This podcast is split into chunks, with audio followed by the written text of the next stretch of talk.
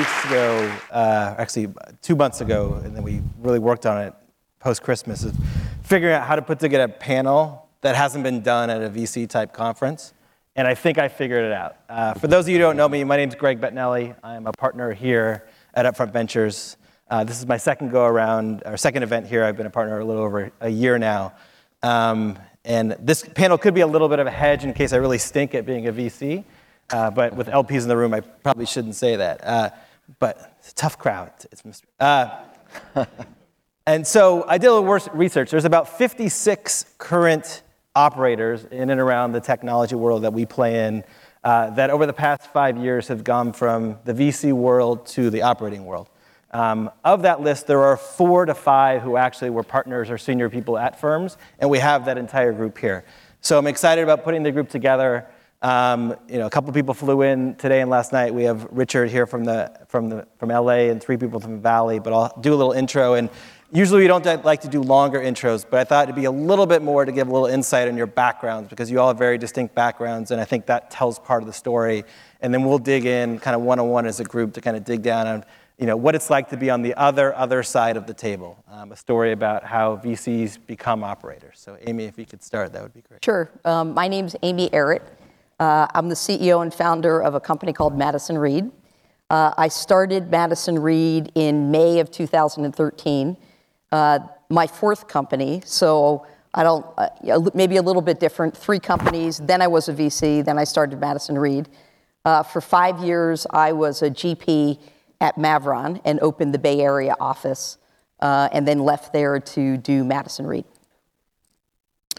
Uh, my name is Marc Bodnick. I am the uh, senior business exec at Quora.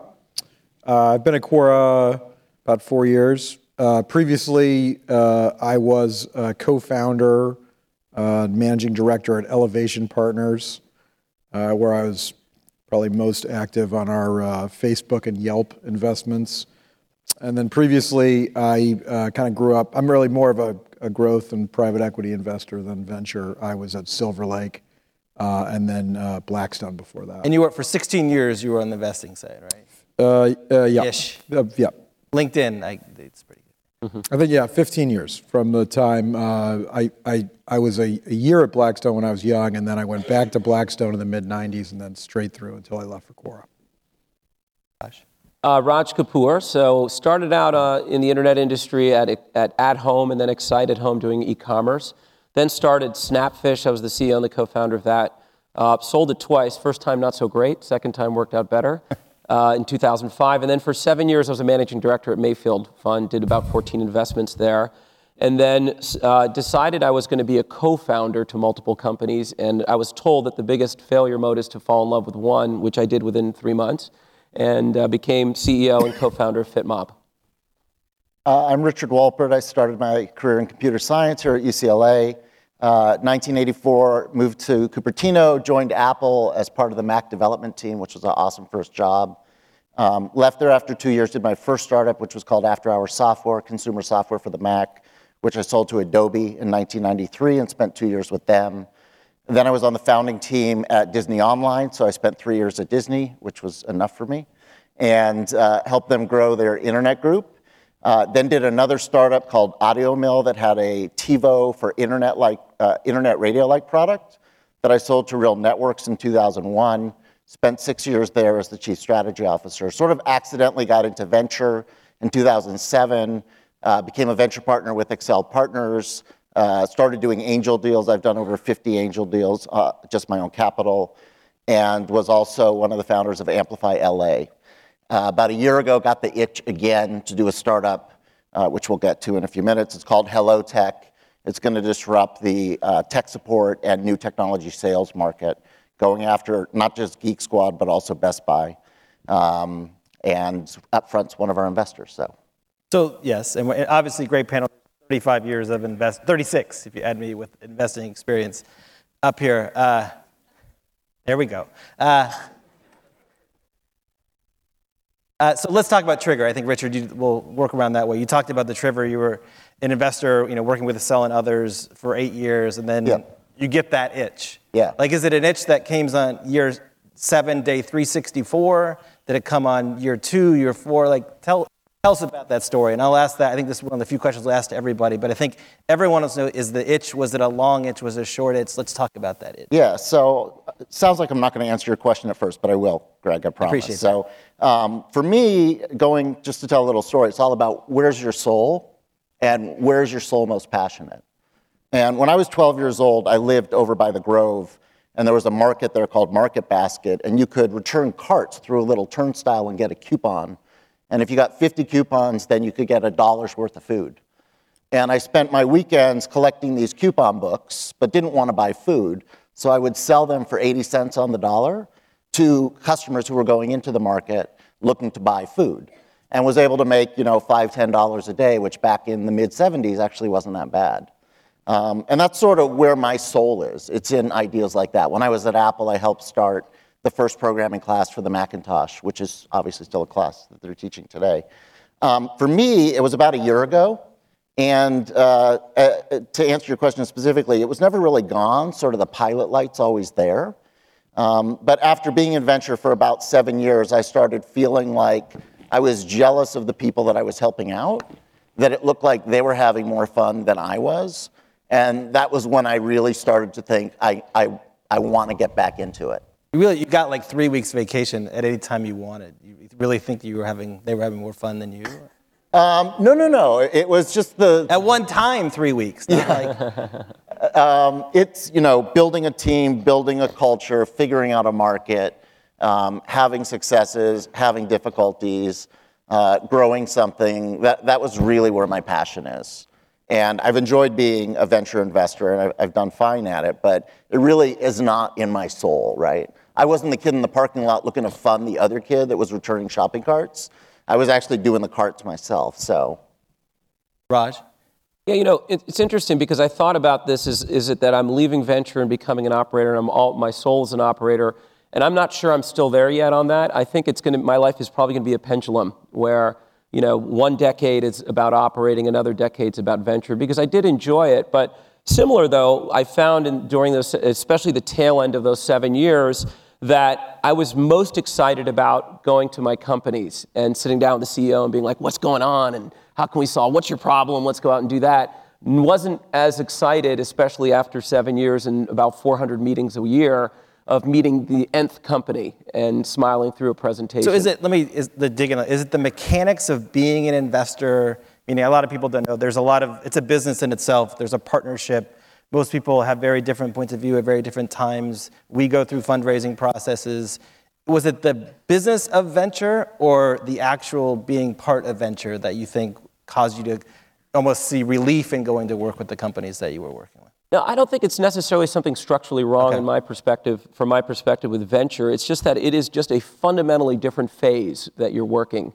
It's like a different phase than being an entrepreneur. You are, the, you are moving at a different pace uh, that's there. You're basically whale hunting. It's about the two big deals that you do versus that operating high that you get on a daily basis and the operating low that you get on a daily basis.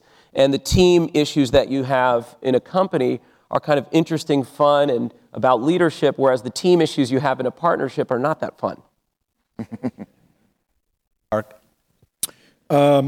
So for me, I, I had been in the investing business for you know most of my life, or just about all my professional life, and um, by the end of my investing experience, I sort of came to this view, which a lot of people have, uh, which is that uh, you spend all this time looking at investments uh, when you're in tech investing, and it turns out only a handful of them really matter, uh, and diversification is sort of overrated. Um, and so, despite years and years and years of doing work and taking meetings, it turns out that all of the, the, the little time and energy that I had put into our Facebook and Yelp investments was all the all that really mattered in my career.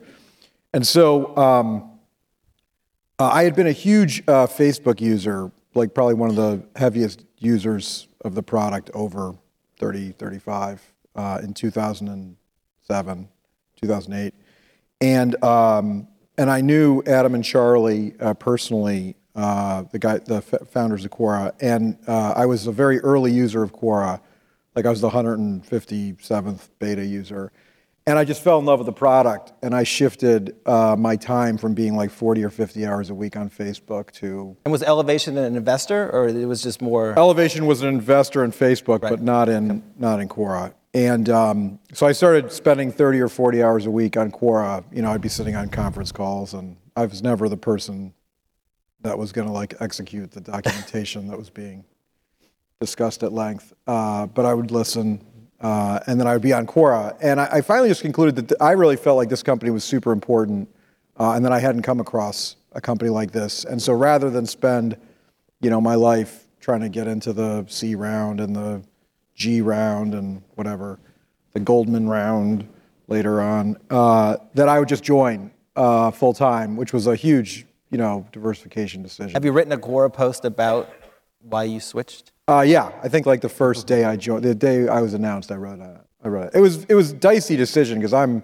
not a natural operator. I'm not super systematic or patient. So uh, I remember meeting Marc in 2006, spending a lot of time on a couple of deals that never actually happened, if I remember correctly. story of private equity. Uh, Amy, I think, and then I'll follow up with you because I have a couple Sure. questions specific for you as well. So uh, a lot of these gentlemen have said some of the similar things that I felt. Um, from the beginning of being an investor, I found myself apologizing to my friends that were CEOs. Um, it, literally, I would start, they'd say, wow, it must be really exciting. And I'd go through this whole excuse thing. Uh, and so I never really felt like I was fully in my skin, and maybe that's the best description, which is um, you spend days and months and uh, years, and you do one or two things. And the way that I describe that is if I was a CEO or a founder of a company, I should be fired for that. So for me, it's about the little things that you do as an operator, that every little thing matters, every move, every hire, every piece of your culture. And so that's more my skin. Um, I had the great, uh, Mavron's a great firm. I had the good fortune of opening an office for them. So that was entrepreneurial in its own way, uh, which really worked for me. Um, but it was very much my soul was sort of longing. I'd go to board meetings and I'd think, God, they're having all the fun, even in the bad moments. So it was, uh, it was really clear that I needed to get back and operate. Do you think people could read you that that was what you were thinking, or did you? You mean because I was like gripping the table yeah, and yeah. Um, maybe. I, I don't think so because I felt like one of the things I was good at is working with entrepreneurs. The, the part that I really love, because I think for those of you in the room that are investors and for these gentlemen, it's, it's an honor to meet people every day that are putting their heart and soul into what they're doing. I mean, that's a big deal. And so for me, meeting those people and learning through that process was an honor. So did you know when you went to Mavron? Did you have any intention of ever becoming an entrepreneur again? Yeah, I think uh, I think I it, it sort of came to me through my experience with Mavron, but I didn't seek out being a VC. Okay. And then it was working for me for a number of years, but I think in the back of my mind, I always felt like there was I was going to get back to that chapter again. Very I dicey. de- I Whenever you- definitely, oh, I'm sorry. I definitely knew when I got into venture that that wasn't my 20-year horizon. Um, it was, and I joke with friends sometimes, things that are painful, you need some time to pass so you forget the memories, and then you can go back in. Women talk about that with childbirth. Um, I think birthing a new company is a little bit similar, so it was good to get some time between starts. Uh, but for me, I, I assumed at the right time I would step back in as an operator. I was going to say, bringing an operate, bringing a great operator into an investment organization is a uh, the wild ride. I mean, unless they're really decided they want to spend the rest of their career investing, in my experience, because you know, if you've run a big business and now you're at a 20-person investment organization, uh, people frequently get the itch to go back. Like Raj, that fits your. I would, two, that, I would say one. You know, not that I want to interject too much. Is the one thing I miss in a very short period of time is the daily scorecard. Like I would, I could tell you exactly it was delivered at 12:02. I wouldn't go to sleep until that scorecard was delivered. Um, and that's the one thing that to me feels very different. And I know Raj, you came from the operating side as well. Not being able to keep score on a daily basis was that a very different world for you? Yeah, it, it, it bas- it's also a lot more lonely, I think. Even though there is a partnership, at the end of the day, it's like the wolf pack, and you're out there. You've got to go hunt and bring back the food, throw it on the table, and everyone looks and sees is that food really delicious or not. But it takes about two years to figure out whether it tastes good. So um, it is. It's definitely. It's it's a combination of those elements around the team, the teamwork that you really miss uh, that's out there, and those kind of daily rushes that you have in doing it. But I will say that the grass is always greener on the other side. There are certainly days where I'm sitting here going, "Oh shit, man! I wish I was back into being a VC and chilling out and." You know, and didn't have to have that daily low and the daily high all the time uh, in doing it. So nothing is perfect. It's not. I don't think I can say 100% this is just the only the, the most amazing experience in the world and that was 100% the most amazing experience at the time it's just different trade-offs So, are there things, and I'll ask uh, Richard, and you can kind of lead with this. What do you think has made you a better operator and entrepreneur with the experience you have as an investor? Yeah. Um, and then we'll go to the flip side as well. What things you probably don't do as well because you, you're jaded by having been on the other side of the table for so long? Yeah, I mean, so I, essentially I've done three startups, but uh, Amplify LA, which I'm a co-founder of, has funded 43 or 44 startups. Um, as I mentioned, I've invested in about 50 personally. Um, so I've just had a great window into what works, what doesn't, the importance of balanced teams, not all tech, not all business, the importance of balancing out ages, not everybody in their 20s, not everybody in their 40s. Um, so I've just had a great, great window into what has worked historically and sort of what's working most recently. And that's been, you know, we only started HelloTech in November, so it's very early. We're in that honeymoon phase where we have no customers and nobody's complaining about anything, so it's great. Um, but I've had this great window that I can now apply to this business. Amy? Yeah, I think I'm a much better operator uh, because I was a VC. There's no question about that. I would say there's a couple of different things. I'd say that one of the things that happens when you're a VC is you get a window into a ton of things very quickly. And you really do, you can go very deep in some verticals. And, you know, Madison Reed is a, is a, com- a consumer tech company. Um, and so one of the things was that I invested in a ton of consumer tech companies. And sort of what I call the pattern recognition of the things that are most important when you're an investor are typically the things that are actually most important as the CEO because you need to recruit a world class team. You need to make sure that the size of the prize is big enough. You have to have a killer product. I mean, these are all things that are not different because you're uh, a operator versus, versus an investor. I think I understand the rules of engagement differently right? I think I understand. It, I think it was very insightful for us to be able to select the investors we selected because we knew what experience they would need to have to be helpful around the table. So I, I, there's no question that it's it's been a great uh, experience to know that. And Marc, are there things that you thought you knew and you learned as an investor that turned out to be dead wrong as you moved to the other side? You know, I think that uh, investing wasn't super helpful uh, to in the switch to operating. You know, like as an as an investor, at least for me, like managing people wasn't that important, and like building scalable things wasn't that important. I mean, like if you just made a couple of good decisions, uh, that scaled. Uh, but in a business, you have to build things that you know are repeatable and scale and work uh, relatively easily as things get three times bigger and three times bigger and ten times bigger. So I had to kind of learn a lot uh, from scratch, uh, especially in my first couple of years. The one thing that was that was useful from the old life was you know thinking about investors. We'll talk about that later, but Raj, I know you have. Yeah, so it's interesting because I think there are two type of opportunities that exist in kind of the venture field and the tech field. There's there's black swans, and there's kind of execution plays. And I think it's actually very challenging for, and this is also a function perhaps of age or being an investor, to come in and think that you're going to make a black swan play happen, because those are things that you're. It take. It's actually the inexperience helps you, like what Marc stumbled upon with Facebook or all the examples with Twitter and everything else that's out there. Those are things that you just don't say, okay, this is going to work. I'm going to create a 150 character, 140 character messaging service, and it's going to be worth 25 billion dollars.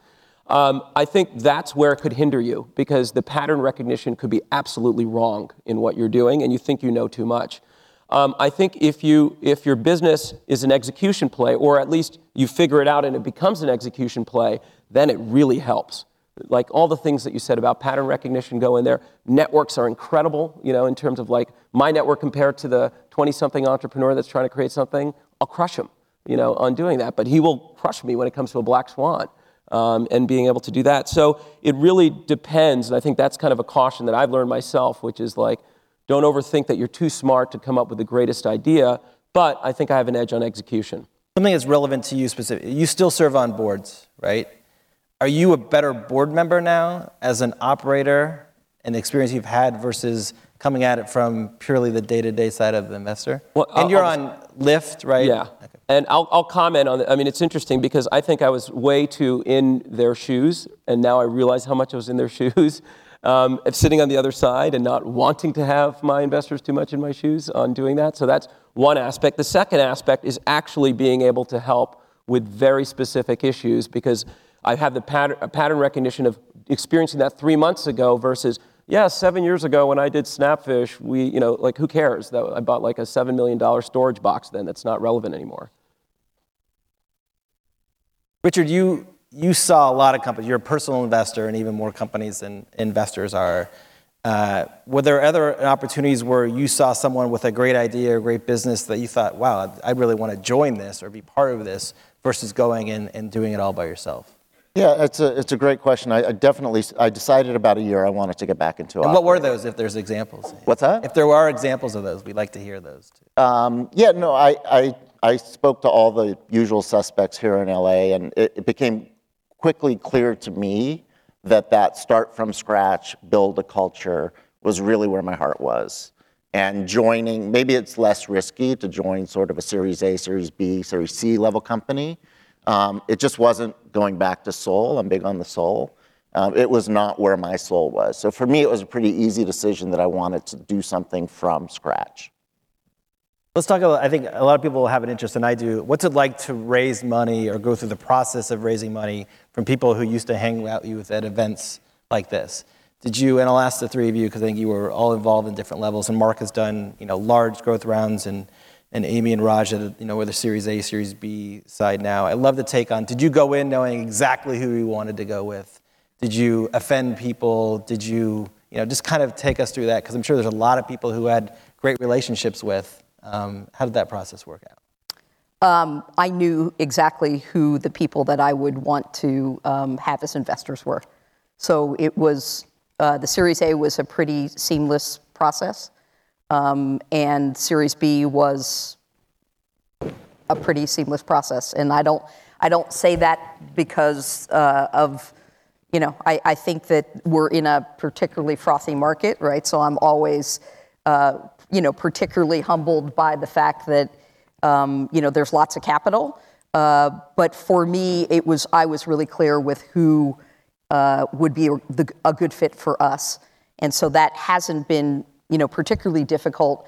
I think that um, when it comes, what was interesting is like when it comes to putting your deck together, you know, that's a very practical thing, and it's almost like what Raj says: you might know too much. Did you do the deck yourself? Uh, I actually did, which was highly problematic. How long had it been since you had done a deck? uh, you know, a, a long time. Yeah. Yeah. And, and, and it was highly problematic, right? Because part of what you, you start doing is you start thinking, well, like, what were the decks that I really liked? And, you know, the truth of that is that you should put the deck together that best describes your business. And so I thought that that was kind of an interesting process. Um, and I think you, for me, you have a little bit of insight into things like, and you know, for entrepreneurs in the room, you have insights into, um, you know, how big is a partnership and how long has the partner been there and where are they on the food chain and uh, where where is the partnership in the fund?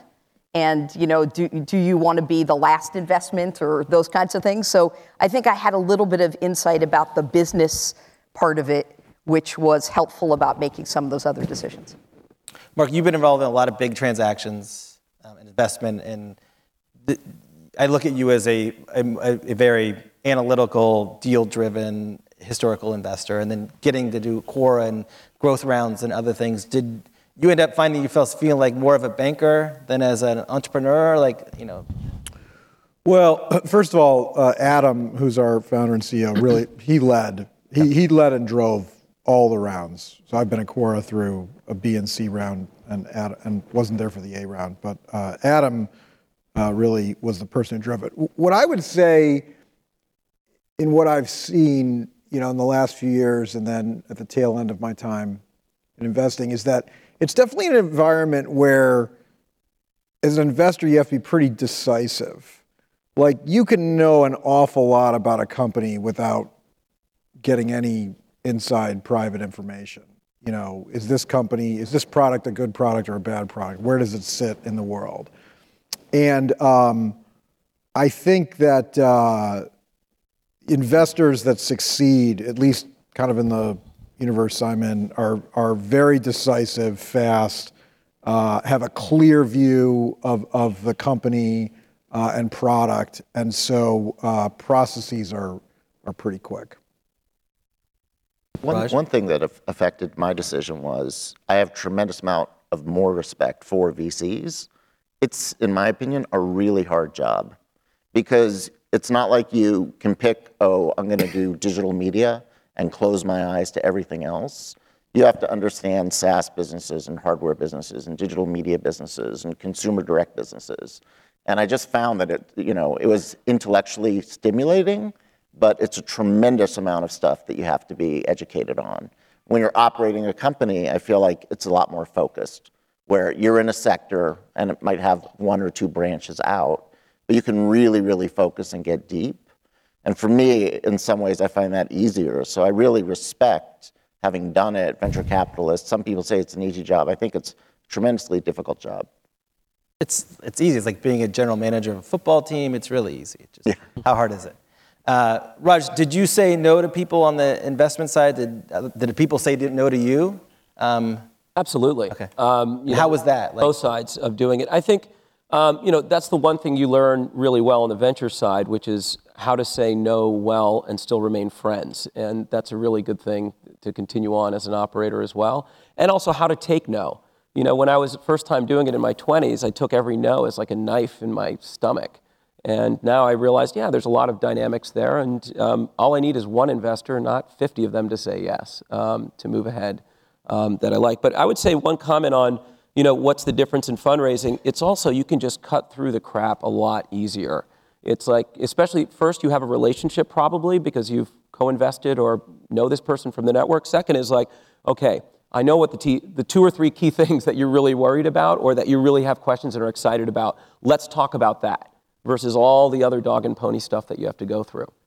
Let's, let's shift a little bit to, I think, team, because I think that's a very interesting part is that we sit in, in this role, uh, we meet with hundreds of people each and every year. We sit in you know, dozens of board meetings a year. You really are a constant evaluator of talent. When you moved over, did you have a hit list of, I need to get these five people? Did you have some conflicts because they were actually affiliated with companies you had previous relationships with? Being out of the operating side for you know, five to 10 years, you become a little stale on one side. We'll t- we could talk about that. But two, just from a hiring and how does that process help? Amy, I know that you be, have great examples for that. Yeah. Um, so uh, I've had a combination of folks that I worked with before. I was out of operating for about five years, so it was long enough, but not super long. Uh, and then I think I had a greater appreciation of, again, in what we needed in terms of skill base. So I had a greater network, as Raj said, to go deep into. What I've found is your network is the best place to start recruiting from. Um, and so that really led us to a number of people that we've been able to recruit. I also think that I always, uh, like Richard, had a passion for and a soul for creating a unique culture and especially a consumer facing brand. I think your culture actually internally reflects on how your customers feel about you externally. Um, and so I had more of appreciation of that not just being a theory, but that being a reality, and spent a lot of time initially working on that uh, with both exec team and as we've grown the company.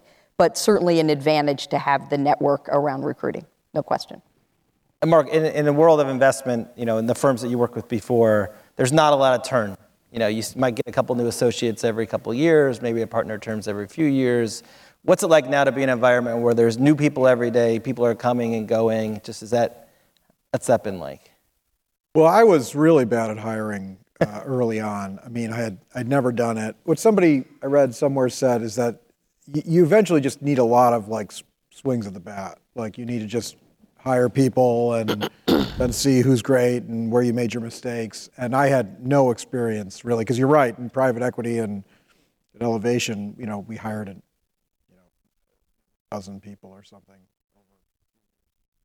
So uh, it took me a long time. I also had no. Uh, my network is good. It's like dudes, you know, like this, but like nobody I could actually hire to do real work. Uh, whereas like my peers had come out of Facebook and Google and had these Right. massive networks.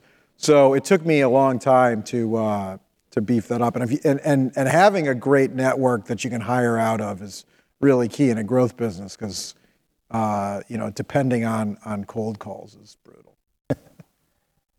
Yeah, I would make a comment also just to reiterate that at the lower levels, uh, you know, in terms of hiring engineers, brand, and marketing managers, et cetera, I think we're kind of at a disadvantage because our networks are, are pretty stale there. Also, what we're really good at as, as investors is evaluating people through the network around them. These people that are coming in with one or two years of experience don't really have anyone that we know. You know, you look on LinkedIn, it's like, oh, I don't know anyone that knows them. So you're at a disadvantage in making that, uh, that call. One of the things that helped me make the leap was um, I reconnected with a couple people that worked for me back at Disney. One was my CTO, one was my chief product officer. And it just coincidentally worked out mid year 2014. They were looking to do something new as well. So I had a nucleus of a team that I had already worked with on and off for 15, 20 years. And that really made it a lot more comfortable. Yeah. Uh, we have a couple minutes left, and there's two things. that we use the word, and I thought about it, the word stale. Um, we, I was joking, but thinking about how if I had to do a PowerPoint or a keynote or a large Excel, my pivot table skills are not what they once were.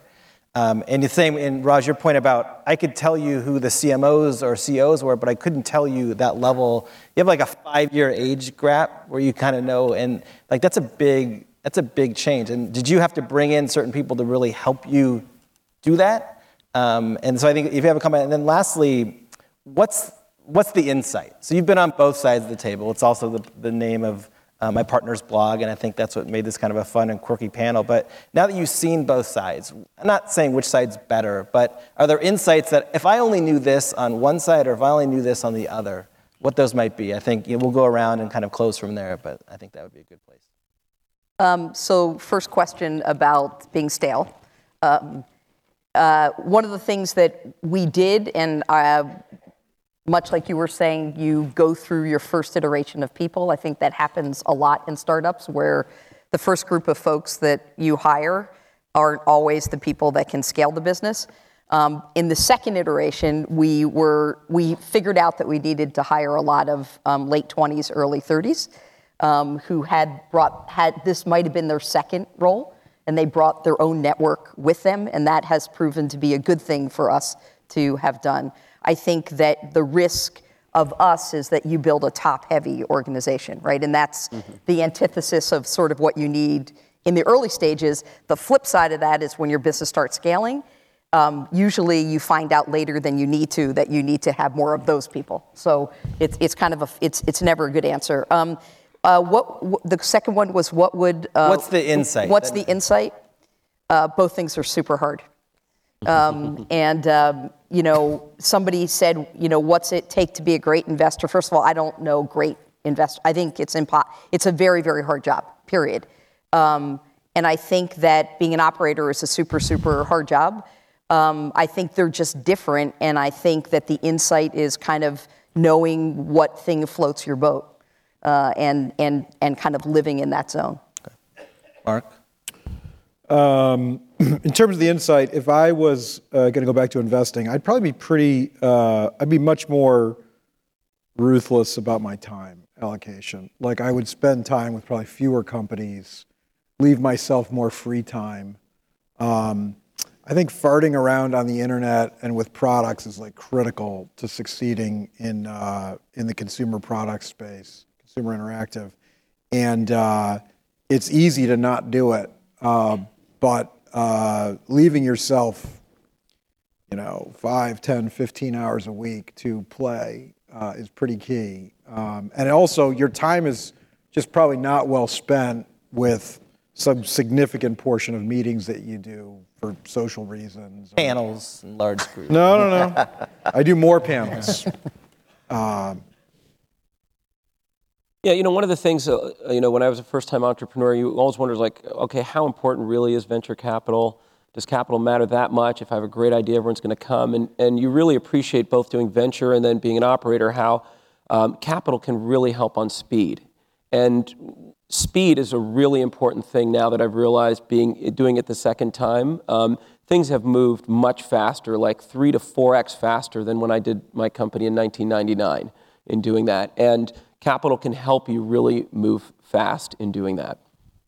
Richard, close us out. Yeah, so uh, the thing I would say is it's great to have a balance and experience in both. I think it helps, each helps the other. So um, that would be sort of the, the final insight, I would say. But it, I would go back to I think you're predominantly good at one thing or another, and they're very different at the end of the day. So each person has to find what really is their passion and what's driving their soul, and that's where they should be spending their time. Richard, Raj, Marc, Amy, it's an awesome panel. It was great. Thank you for your time and you. uh, thanks for coming down. Good to see you. Good to meet you.